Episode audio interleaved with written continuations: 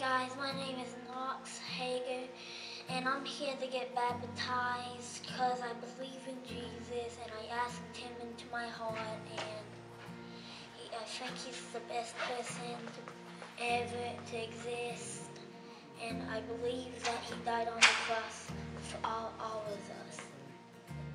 Hey, my name is Chloe Eckert. I'm 16 years old and I'm getting baptized today to publicly profess my faith in Jesus. Here recently I've been kind of questioning my faith because I got saved when I was little and I wasn't really 100% sure. And then after studying my Bible more and more, and then after the sermon on Sunday right before communion, the Lord affirmed it to me that I was saved and that I was a child of God.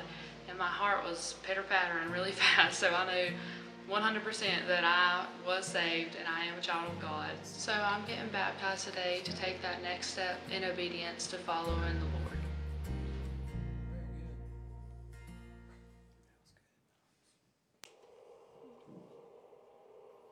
Good morning. Were those not two really good testimonies the Lord's grace this morning? Knox said, let's get this going. So he said, when are we starting this thing? So uh, Knox said, Jesus Christ is the greatest person ever. Is that not a blessing? And I appreciate this young man. He's super smart. He told me that he, he had prayed uh, some time ago to ask Jesus Christ to save him, and um, he come on his own volition to be baptized. So I'm very happy for him and proud of him. had the privilege of officiating his mom and dad's uh, wedding last week. And uh, Knox, before I baptize you, let me ask you two questions. Is Jesus Christ the Lord of your life? Yes, Do you promise to follow him all the days of your life? yes, All right, go grab your wrist. Knox, because of your profession of faith in Jesus Christ as your Lord and Savior, I baptize you in the name of the Father, the Son, and the Holy Spirit. Buried with him in his death, raised to walk in newness of life. I love you, buddy.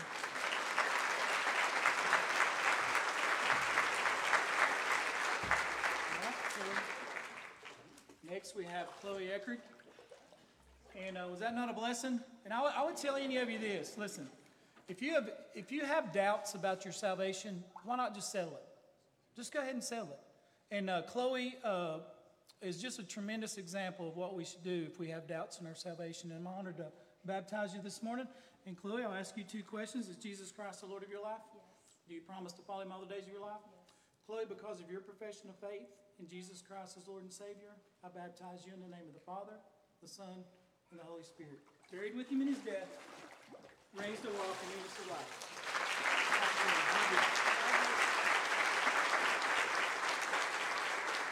Let me pray for us, okay? Father, as we come to you in prayer, I want to thank you so much for Knox and for Chloe. Lord, I want to thank you for their families. Uh, Lord, I've known these folks for a long time, so Lord, I rejoice with them. Lord, what an honor it is to baptize. Uh, Father, I pray that if there's anyone here today who has never placed their faith and trust in you, that Lord, before the service is over, Father, whether they come forward or not, it doesn't matter. But Lord, in their heart, they, they've made peace with Jesus. Father, there's nothing more important than that. And Father, I want to thank you that, Lord, the last two years we baptized about 44 people. What a blessing it is. And I pray that we'd never stop sharing the gospel. It's the only hope that we have. And Father, we just want to tell you that we love you today. In Jesus' name I pray, and all the God's people said together.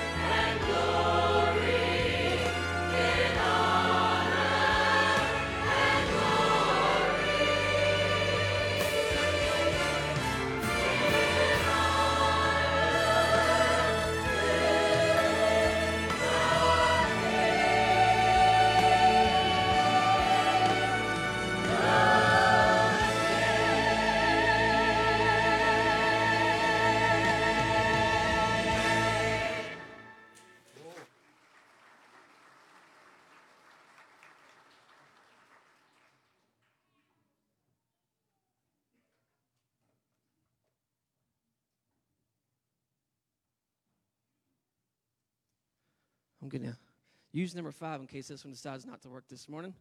Well, good morning. Welcome to East Taylorsville. Uh, if you're joining with us, when you leave today, you can go outside these back doors here, and there's a little gift bag there you can grab some information about our church.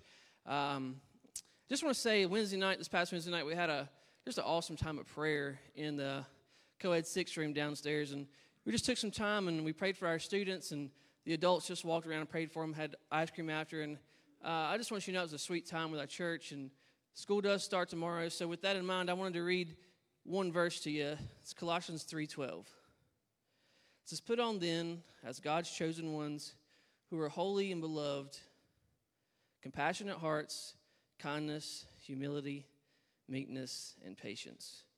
And so, as we go back to school, uh, teachers, staff, bus drivers, students, we have an awesome opportunity to put on these things, to have a compassionate heart, to be kind, to be humble, to show meekness, and to have patience with one another. And so uh, I just want to remind you of that as we go back in and uh, get back into the grind of school, that uh, we're called to be different, and we have a great opportunity uh, to be different and to lead others to the Lord um, through putting on these things. And so we'll come back to this, I'm sure, during our prayer time this morning and have a time of prayer for our students and for our staff and maybe for those who had lost jobs over the weekend as well. So um, we'll come back to that in just a few minutes. But right now, we want to stand up uh, and greet one another, and we want to go uh, to the Lord and worship through song in just a second.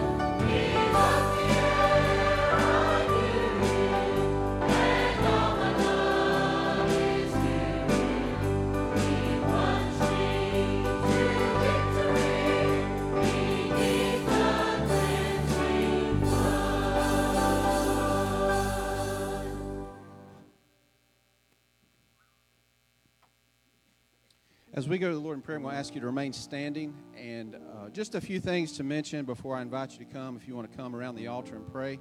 Uh, we need to remember so many in our congregation. There's so many right now that are dealing with illness, sickness, they're battling cancer. You can see in your bulletin a long list of folks for, uh, with a lot of different needs. And uh, we just need to lift all of them up, and many of you know those needs. And some of you, you're not in the bulletin, but you know exactly where your struggle is, where your need is. So we want to lift up all those needs today in prayer. We also want to pray for those that are going back to school tomorrow. Teachers have already been back in the classroom, students are there tomorrow. There's going to be a lot of fear, anxiety, and excitement, and that's just for parents. So we need to pray for parents, we need to pray for our students, pray for our administration and leadership. It's such a huge task, and we are blessed in Alexander County with such a great school system, and um, we just want to pray for all those going back and at Millersville, and uh, many of you that are homeschooling. Uh, we don't think about you, but there's so much need. My sister homeschools, so I know the stress and anxiety that goes along with that. So we want to lift that up as well. And then for also, we want to pray for those in our church and those in our community that, as everyone mostly knows now, will be impacted by the closing of Mitchell Gold. And along with that, there's again anxiety, stress, there's even anger, fear, uncertainty. So there's so much that we need to lift up. And I'm just curious, how many of you either directly by working there or you know a friend or have family that works at Mitchell Gold? Just raise your hand. If you got people, there's a lot that's going to be impacted. So we would need to lift that up in prayer as well. Listen to Isaiah 26 because I think it just reminds us where, wherever we're at this morning what we need. Verse 3 of Isaiah 26 You will keep in perfect peace all who trust in you, all whose thoughts are fixed on you. Trust in the Lord always, for the Lord God is the eternal rock. No matter what happens around you, no matter what storm may blow, storms may blow, he is our rock, and He is the one where we find peace, and He is the one we look to. So, as we go to Lord in prayer, we're going to invite you, if you just want to come and kneel around the altar, if you feel led, or you can pray where you're at. As our praise teams lead us right now, if you would make move, and uh, let's begin to pray.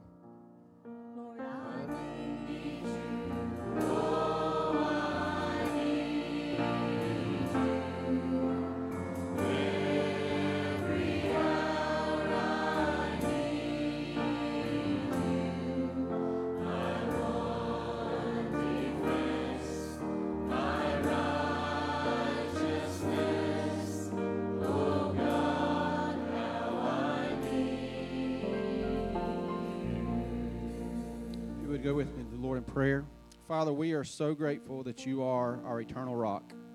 Lord, there is nothing promised in this fallen world. There is so much uncertainty. Lord, it is only by our keeping our eyes on you, reminding ourselves of your promises, and keeping our eyes on you, Lord, that we can navigate, that we can be sustained during difficult times. And Lord, this morning, um, as a congregation, Lord, we lift up all the needs. For those that are struggling right now with illness and sickness and the battles that they face, God, I pray that you would touch and intervene, Lord, as you see fit. If it's your will, that you bring perfect healing. But Lord, you work in the ways that you see fit, and we'll trust you in that and pray that your name would be glorified and faith would be strengthened during those difficult times. Lord, we pray for all those going back to school, all of our students tomorrow. As a congregation, just lift them up right now. Pray for our students. Pray for our parents. Pray for our teachers and administration. We, Lord, we pray for protect, protection. We pray for you to work in lives. Lord, we pray for truth to be taught. Lord, that lives would be lies would be silenced. And Lord, that this would be the best place they can be. Lord, that you would use so many of our teachers who are believers to love the students that are hurting. For our own students, help them to see us as a mission field to reach out to those in need. But Lord, through it all, we pray that you would meet every need that is there. Lord, we also pray for those impacted by the closing of Mitchell Gold. Lord, such a shock for so many. Lord, nothing catches you off guard, and we trust that you are already working to open up other doors, to close doors. Lord, we find our hope in you. Lord, you are more than able to provide, Lord, what we can't even imagine sometimes. So, God, we trust in you. We renew that in you today and pray that you would give your perfect peace as we look to you. And, Lord, in this service, may you be honored and glorified. And as a church, may we be seeking to honor you and be about your business, what you've called us to do. And we ask this in Jesus' name. Amen.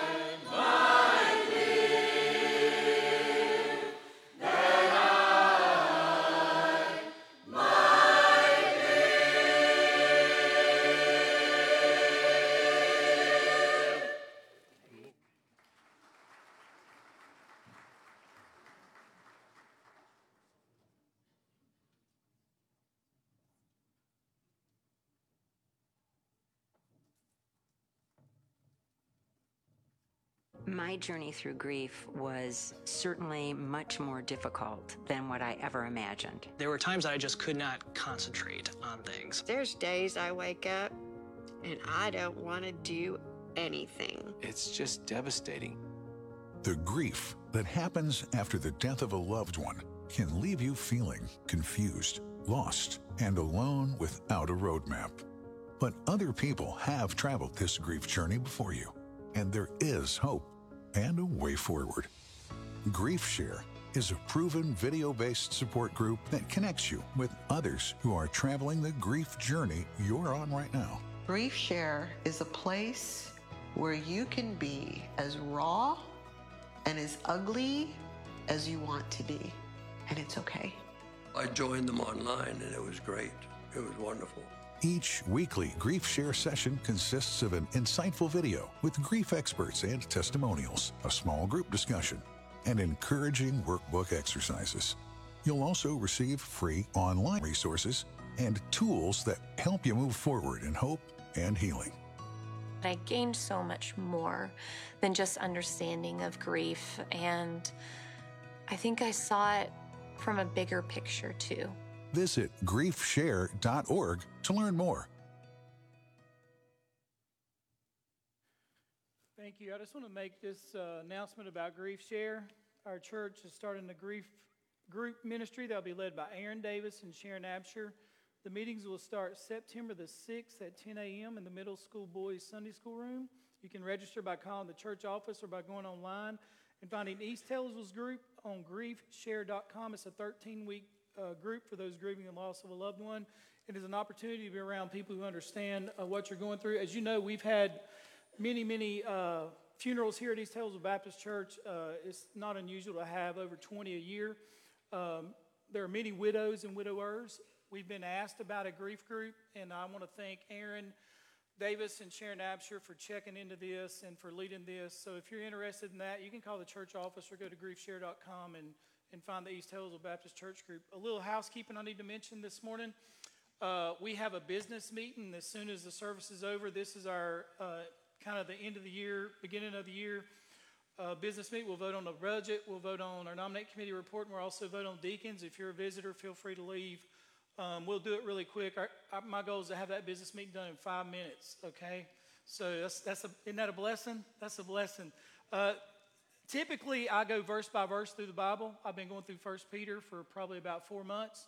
Uh, we'll we'll start back First Peter chapter three and verse 1, uh, not next week, but the next. Next week, I'm going to preach on church membership. We're basically going to have a class 101 on Sunday morning. Today, and I'm going to try to do this every year, I'm going to talk about, if you'll show the slide, giving at East Taylorsville. I very rarely ever preach on giving. I shouldn't have to. I shouldn't have to preach on giving. It should just be a giving, okay? And I'm going to talk to you about giving and what happens, where your money goes and all those things because we are going to vote on the budget. So if you have your Bibles, stand with me and turn to Luke chapter 12. Notice what Jesus says in verse 15. Then he goes into a parable. And this parable should strike us all to the core.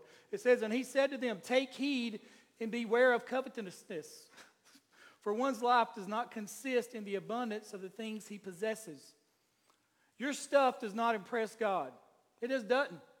It might impress you, it might impress your neighbors. It does not impress God one bit. Your education, and I thank God for it, does not impress God. It does not. Okay? Your generosity and your love for others does. Then he spoke a parable to them, saying, Now everybody listen. The ground of a certain rich man yielded plentiful. Every Old Testament Jew understood you're dependent every year on God to send rain or you don't have a crop. You are. That's why God said, You give me 10% of your grain, or I won't send rain next year. That's what He told them. He said, If you're going to rob me, I won't, I, won't, I won't make it rain. Your crops will die, your cows will die.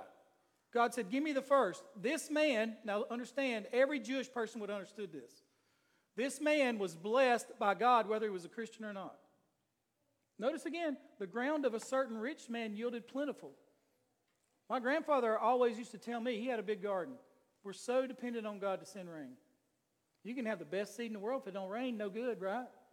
You're not going to have hay if it don't rain. Okay?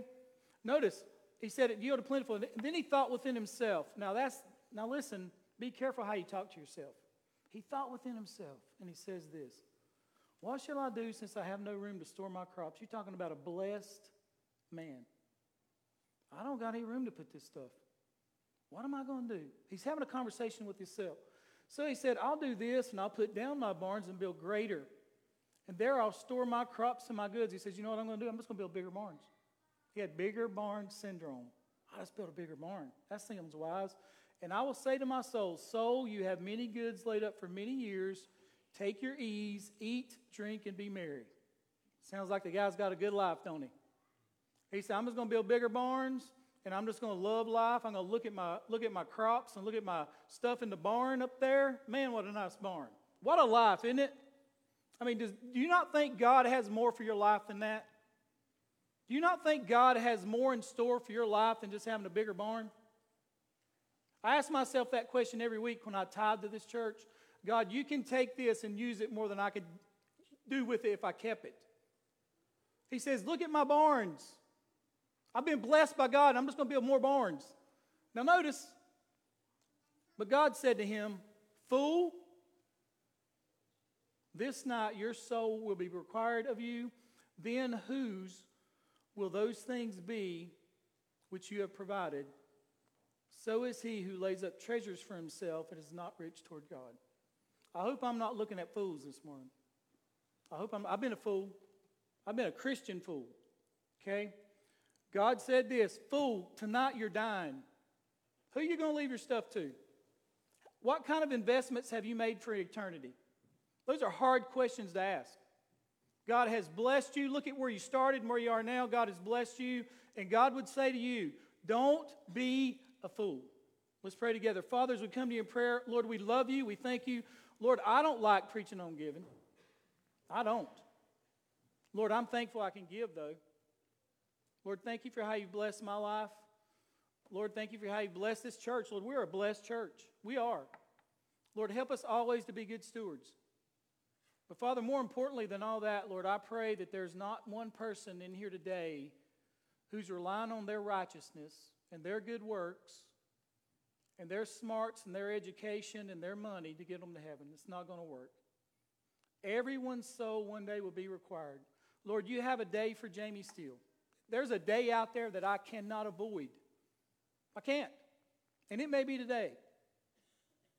But Lord, I pray that if there's anyone here today who's never placed their faith and trust in you, that Lord, today would be their day of salvation. Lord, help us as a church to be mature enough to make financial investments for God's glory. Help us to, to, to, to accomplish, do our part in accomplishing the Great Commission, Lord, and unfortunately today, Lord, it takes a lot of money sometimes to do that. So, Lord, I'm, I'm a little awkward preaching on giving. Don't like to do it. But, Lord, I know that this is, this is part of being alive. It's part of obedience. Lord, it's a part of obedience to being a Christian, just like baptism is. And Father, we just pray that you be honored and glorified through all that's said and done. And we love you, Father. In Jesus' name I pray. And all of God's people said, Amen. Thank you. you may be seated. Listen to this. To not speak about finances is like taking a penknife and cutting out the heart of scriptures. The word baptism, and we had a baptism this morning, is mentioned 40 times in the Bible. And the Bible says this this is the mode of baptism. You're born again, then you're baptized. Okay? So if you're born again and you've not been baptized, I would encourage you to contact me or contact the church office, and I'll talk about baptism again uh, next week. The word prayer is mentioned 275 times, the word faith 350 times, the word love 650 times. But there are 2,350 verses that talk about finances, offerings, tithes, and material blessings. Listen, one man said this God made all of this creation to give. He made the moon to give, the sun and the stars to give, the clouds, the earth, the plants to give. He also designed his supreme creation, man, to give. Stephen Cole, talking about the uh, spiritual importance of giving, he says, Giving is one of the most fail proof litmus tests for your relationship to God. On more than one occasion, Jesus linked a person's giving to et- eternal life. Remember Zacchaeus, the, the wealthy tax collector, he got right with God, he got saved, and this is what he said Behold, Lord, half of my possessions I will give to the poor, and if I have defrauded anyone of anything, I will give back four times as much. He said, If I defrauded these people, and he did, I'll just pay them back. Jesus went to the rich young ruler, and he, he says this. He says to the rich young ruler, he says, One thing you lack. The rich young ruler was giving Jesus his resume, and I would tell you this be careful about giving Jesus your spiritual resume. You're going to be embarrassed bad. Jesus said this to him One thing you lack. Go and sell all you possess and give to the poor, and you will have treasure in heaven, and come follow me. But the man went away grieved. Why would Jesus tell him to give his stuff away? He never told anybody else because that was the man's idol. And then Jesus says this How hard it will be for those who are wealthy to enter the kingdom of God because they literally rely on themselves. Notice this verse on the screen. Jesus said this to this man. But God said to him, Fool. Look at that word, fool. That word fool is from the Greek word. It means you mindless, ignorant, destitute of knowledge and truth. You fool. Here's why. Even Solomon said it. Most scholars believe Solomon was probably the richest man to ever live. And this is what Solomon said in Ecclesiastes 2.8. We all need to understand this. Thus, Solomon says, I hated all the fruit of my labor for which I had labored under the sun, for I must leave it to the man who will come after me. You're leaving your stuff to somebody else. Isn't that a blessing? I built my house in 2001. We subbed out just a few things, okay? The brickwork, uh, some of the sheetrock, electrical, some of that stuff. We built the rest of it. That's my house. It's almost paid for. If you'd like to contribute, 648 Shook Lane, we'll talk about it, right? But guess what? That house is going to be left to somebody else. That house is going to be left to somebody else. I live on Shook Lane. I love that place. I'm not moving anywhere else. Everybody's homes I pass every day, I'm going to leave it to somebody else. Solomon said this. He says, Thus I hated all the fruit of my labor. He says, Because I must leave it to the man who'll come after me. Now listen, listen to me, adults, with your will. He said, And who knows whether he'll be a wise man or a fool? Who you leaving your stuff to? Yet he will have control over all the fruit of, of my labor for which I have labored by acting wisely under the sun. This too is vanity. Solomon says, just, It just blows my mind that I've worked so hard. God has blessed me so much. And all this stuff, if I die tonight, I'm giving it to somebody else. I hope he's not a fool.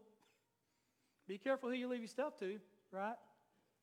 Be careful who you leave your stuff to.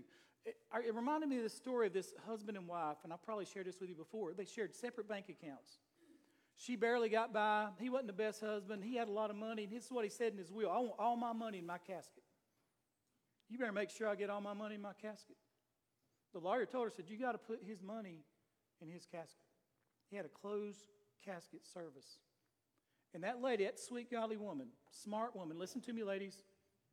Her friend went to her and said, Did you put the money in the casket? She said, I sure did. She said, How'd you get money in the casket? She said, I wrote him a check. So you got to be smart, all right? You got to be smart.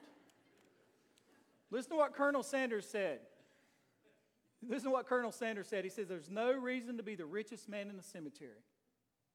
Is your plotting different? No, your headstone might be, but is your plotting different? He said, There's no reason to be the richest man in the cemetery. You can't do business from there. When you die, make an investment. I remember Mark Corts saying this. He was a pastor of Calvary Baptist Church in Winston. They ran about 3,000 when I met him. He says, You know what? He says, my, my boys, I think he had two boys, are so successful. He said, They don't need my money.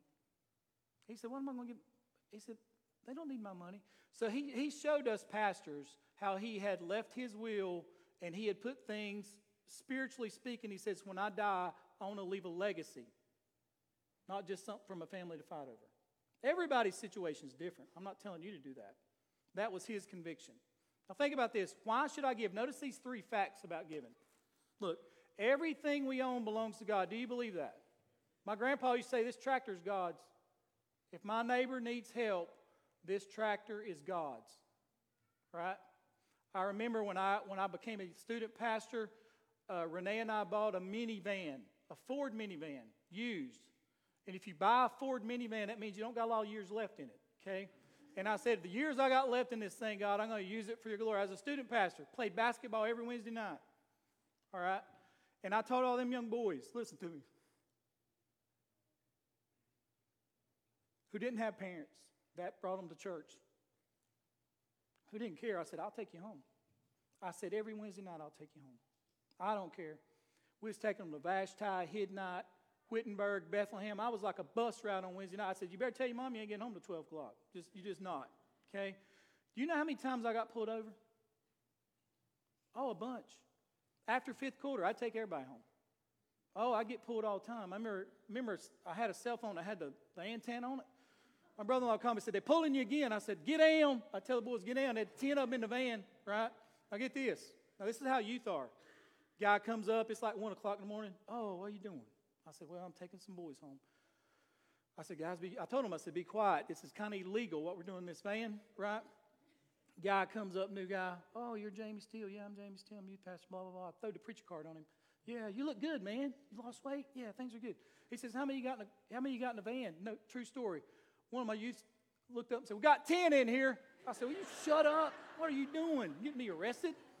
But you know what I said to myself? This van is God's. This old van, I said, God, if, you, if this van blows up tomorrow, I can't take nobody home. And somehow that old van kept running. It just kept running. I said, God, this van, this Ford van, right? I don't have much time left.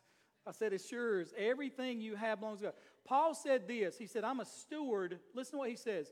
Let a man regard us in this manner as servants of Christ and stewards of the mysteries of God. Peter put it this way as each one has received a gift employed in serving one another as good stewards of the manifold grace of God. You're a steward of your spiritual gifts and you're a steward of your finances. See, giving is an act of worship. When I give here, to me, it's an act of worship. It is. For me, it is. I give 10% plus as an act of worship. When God first saved me, I was a student at CVCC. I worked part time at Tellsville Upholstering. My, my net each week was 50 bucks. I gave Millersville Baptist Church $5. That was my, that was my uh, standard that I had, okay? And that was an act of worship to me. And that $5, God looked at it just as good as he does as what I give now. Oh, yeah, it's just an act of obedience. The lowest standard for me in my house has always been 10%. Truett Cathy said this. He was here in 2004. Okay. Chick fil A had made, I don't know, $5 billion that year. They're a lot bigger now. He said this. He, he told us this. We were, we, were, we were outside on those steps, and he said this guys, give according to your income. Now, he's a giver. Give according to your income, lest God make your income according to your giving. See, that's a spiritual discipline between you and the Lord. And our primary giving should be to the local church. It shouldn't be to David Jeremiah, Charles Stanley Ministries. It shouldn't be to Samaritan's Purse. You can do all that later. It shouldn't be to this, that, or the other. It shouldn't be to Joyce Meyer, Joel Osteen. Amen. All God's people said, Amen. All right. You're, wherever you go to church is where you should give. That's where you should give. If you want to give anything after that, that's fine. And our primary giving should be at our local church. And I'm going to ask Kevin to come, if you'll come real quickly, Kevin. Kevin's our executive pastor. He handles finances here. And he's going to give you a little explanation of what happens when you give here. All right. Let me make sure I got the right mic here.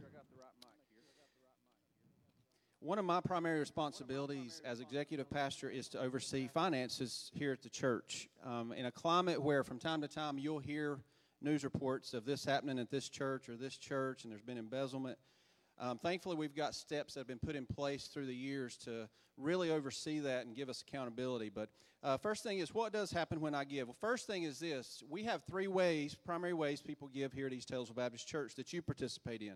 The primary way is you give in person. When you come, you put it in the plate or the basket in the Jennings building. That goes directly then to our count room. If you see somebody taking money out of the basket, they're not making change, they're taking it to the count room. And there in the count room, it is, uh, I'll explain that just a second. But you give by in person, you also can give by mail. What amazes me is every week in the mail we receive envelopes that has the tithe offering. Many of those are, are shut-ins. They are either not able to be at the service or that's just the way they've chosen to give. But they faithfully, our older generation of this church who, who was a part of raising me here, they are faithful. And I know they sacrifice, and it's such a blessing, but many give by mail.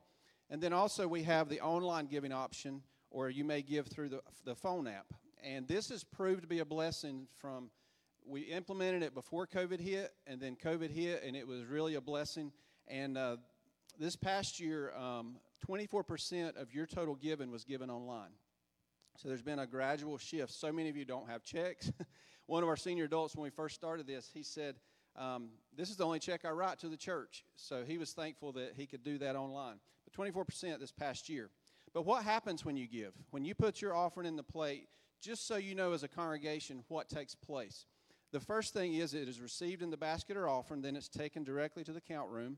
In the count room, and there's a picture there, I don't know if you can see it, we have a security camera in there. Um, we have uh, one of our count teams is in place. They receive the offering and then they check it, they double check it, they run two tickets to make sure they match up with all the checks and cash.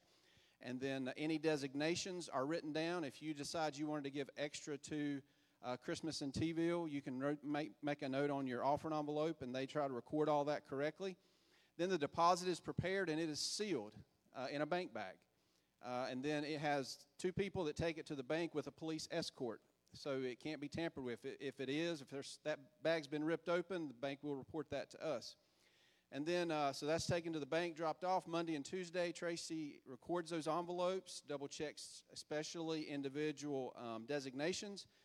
And uh, then we compare the de- designations to the count sheet. And then on Tuesday and Wednesday, I add what's been given online as cleared the bank. And then you get a report every week in your bulletin. If you'd ever understood why is all this laid out like it is, we report to you. So if you happen to give a designation to a certain ministry and you don't see it on there, you can call us and we'll make sure it gets in the right place. So there's several steps, a lot of steps in place because it matters what how your giving is handled. It should be private, it should be between you and the Lord, and you should have confidence to know that our process is above board. And over the years, like I said, checks and balances have been put in place to protect our church giving. And as a part of those checks and balances, every year, two to three times a year, I meet with our budget and finance. One of those meetings is specifically to do an internal audit. We make sure all the checks are accounted for. We review spending. We check credit card statements. All that stuff is accounted for every fall. And so uh, a lot of time and effort is put into place. And I hope that you know that it is taken care of and we have integrity in what happens here.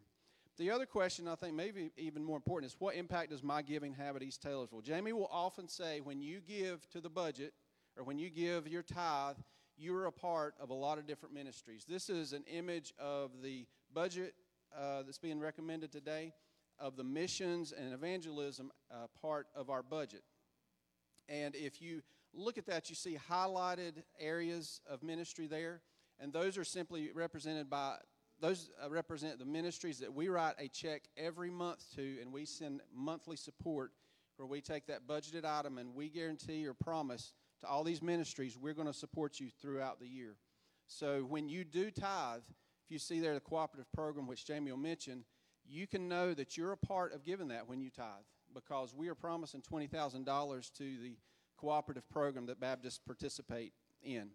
And then let's look at the next one. Uh, I've got for specifics because some people get confused on this. For instance, Finding Hope Ministries, we have as a church the past several years uh, voted to give $5,400 every year. And we divide that out 12 months. But as I write that check every month from East Taylorsville Baptist Church from you, we give $450 and then I add in whatever you in your offering envelopes you say, I want to give extra to this. Or in July, we took up in the coin challenge with VBS, we took up a love offering uh, in July.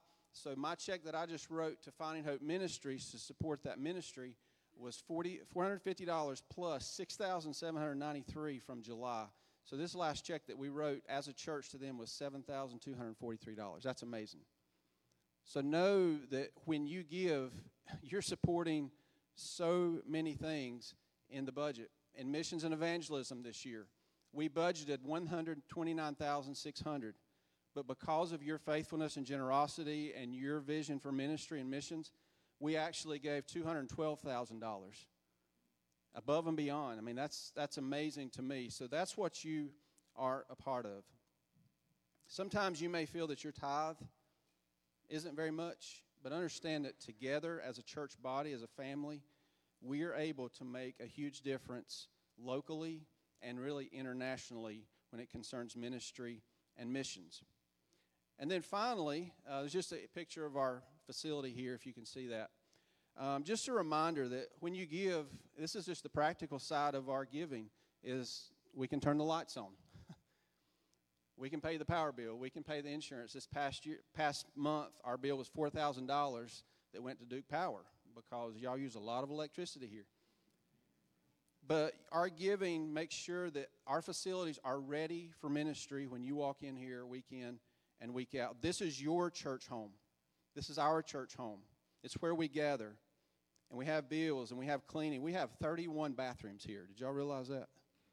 And Tim Warren has to clean every one of them. Tim does, I don't know anybody does any better. And I'm so thankful for Tim and his, his, uh, his business, what he does for our church. Maintenance issues, projects, improvements have to be done. All that takes place, and because of your faithfulness, we never fear. We, we know God always has provided. So when you give, here's my final thought you are a part of something bigger than what you can see. Your giving impacts eternity, it changes lives, it builds His kingdom. And my prayer is that our giving and our stewardship of what is given will always honor our Lord and Savior and point others to Him. That is ultimately why we are here to know Him and make Him known. And when you give, I hope that you know that you are a part of that.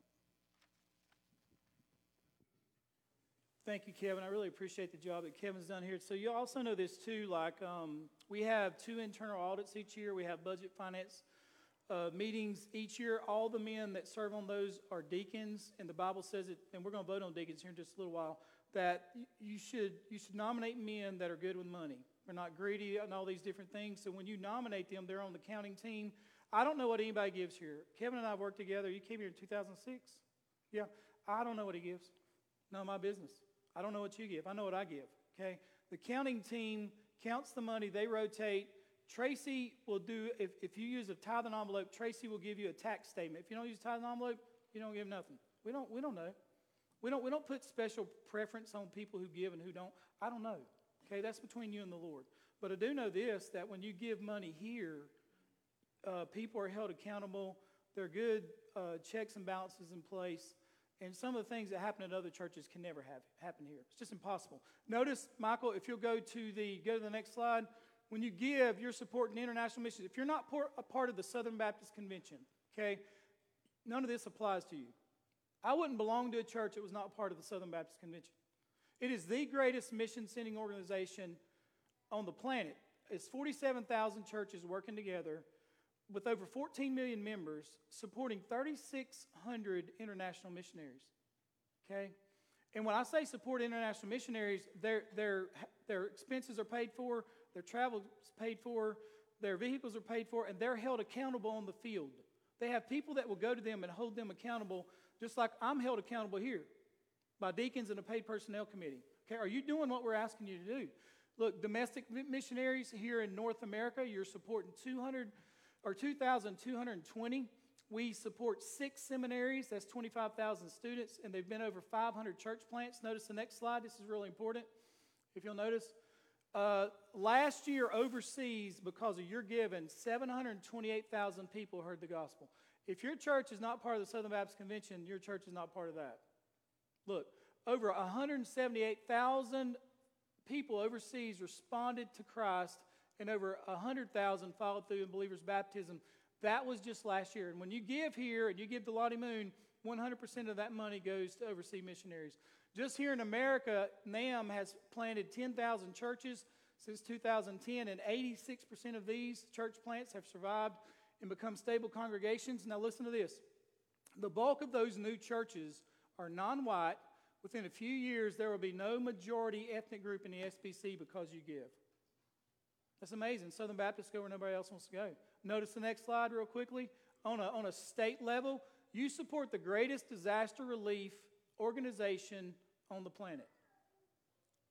Uh, Maui, you know who's going to be there? Samaritan's Purse, Red Cross, and uh, Southern Baptist Disaster Relief. You know who's going to be there in, in five years? Southern Baptist. Nobody else is going to be there. You know who was at Katrina nine years later? Southern Baptist. Nobody else was there. When I went to Haiti after the earthquake, guess who? What you saw? You saw Samaritan's Purse uh, tarps, and you saw Southern Baptist tarps. Nobody else. I was there. I was on the ground. Okay.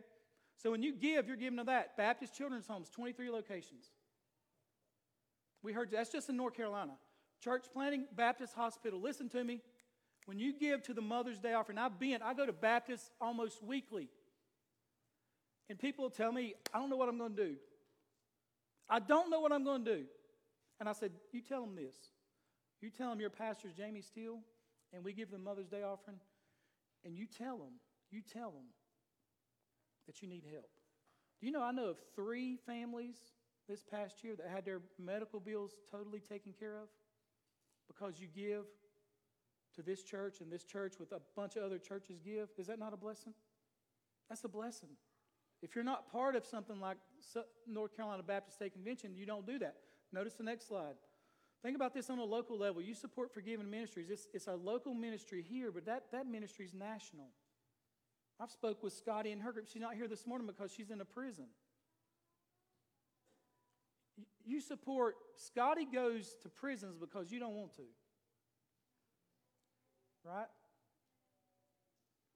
You support the Christian Crisis Center. They'll, they'll support between 400 and 800 families a month.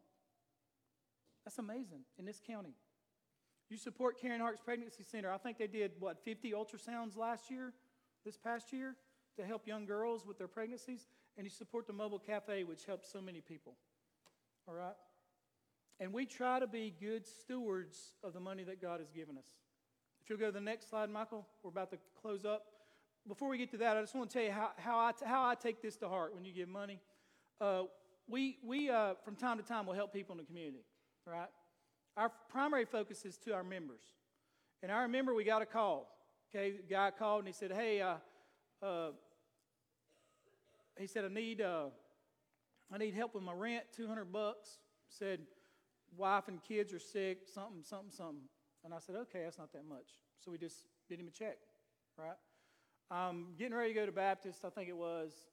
Secretary at the time, two weeks later, calls me and says, hey, there's a guy called. He says he needs uh, help with his rent. His wife's this and blah, blah, blah. I said, wait a minute. I think that guy's already called. I said, I think he's trying to scam the church. And then my detective mind got to working. I said, let's, let's get this guy. And I said, tell him to meet me at 4 o'clock here at the office. And I called the local sheriff's department and police department and said, there's a guy coming here and he's trying to scam us. And if you're not here, you don't know what I might do to him. Okay? Pray for me. All right? So what we did was we had the speakerphone on the phone on. We're all in these back rooms, and I said, You got to get the guy's ID. So the guy come in. I said, You got your ID? He said, Yeah. And I got his ID, and I said, Did you not call two weeks ago? He looked at me. I said, I'm pretty sure you called two weeks ago, right? I said, You had a lady call this time. He said, What? And I said, I'm pretty sure that's what you did. And I had his ID. And I said, Your name is? And I said, I'm going to have these police officers to talk to. He says, I don't need your money. I said, It's too late now, brother. Do you realize that they scammed, I don't know, 35 churches? Oh, yeah. And, and when, they, when they arrested him, I got a picture of it, and God bless him, pray for him. He told me he's sorry. You know, I told him, I said, Look at me, boy. I said, There are people with cancer that give money here. I said, There are people on their deathbed that tithe here. I said, I want you to think about that while you're in jail. And I said, I want the woman. I want her. I said, My mom was a single mom. She worked three jobs, and she's posing like her to get our money. And I told the local PD, I said, You can get that woman. You know, they got her, and she scammed more churches than him.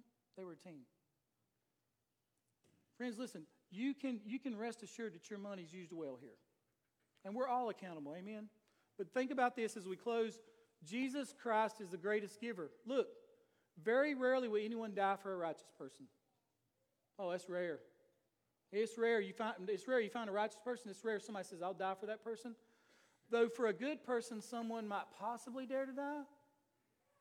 But God demonstrates his own love for us in this while we were still sinners, Christ died for us. Do you realize that Jesus Christ died in your place when you were at your worst?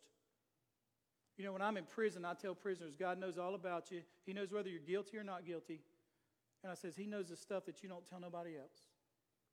And He loves you immensely. Isn't that amazing? I think about who I was. I mean, in the deep, dark recesses of my soul. And Jesus died in my place. And the Bible says that if I'll confess with my mouth the Lord Jesus and believe in my heart that God has raised him from the dead, I'll be saved. Is that not amazing? Because God gave his son. I'm going to ask you to stand with me real quickly with every head bowed and every eye closed. We're not going to give a long invitation, but if you're here today, listen, I'll tell you this just like I don't beg adults to, to give, I'm not going to beg you to give your life to Jesus. I'm not going to do it. If the Holy Spirit has dealt with your heart, even in your pew right there, you don't have to come forward. You just say, Jesus, today I give my life to you.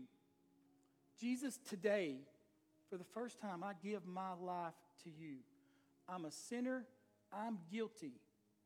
I'm guilty. And I'm placing my faith and trust in you. I was 20 years old when I did that. The hardest thing for me to do was say, Yep, I'm guilty. For the first time in my life, I was honest with myself and with the Lord. And if that's you today, you quietly pray and ask the Lord to save you. Pray something like this Jesus, today I give my life to you. I surrender my life to the resurrected Christ. You're my only hope. Without your death and resurrection, there's no salvation. Without the shed blood of Jesus applied to my life, there is no salvation. And then many families today make a commitment to be generous in your life. Make investments. Jesus said to lay up for yourselves treasures in heaven that have eternal value.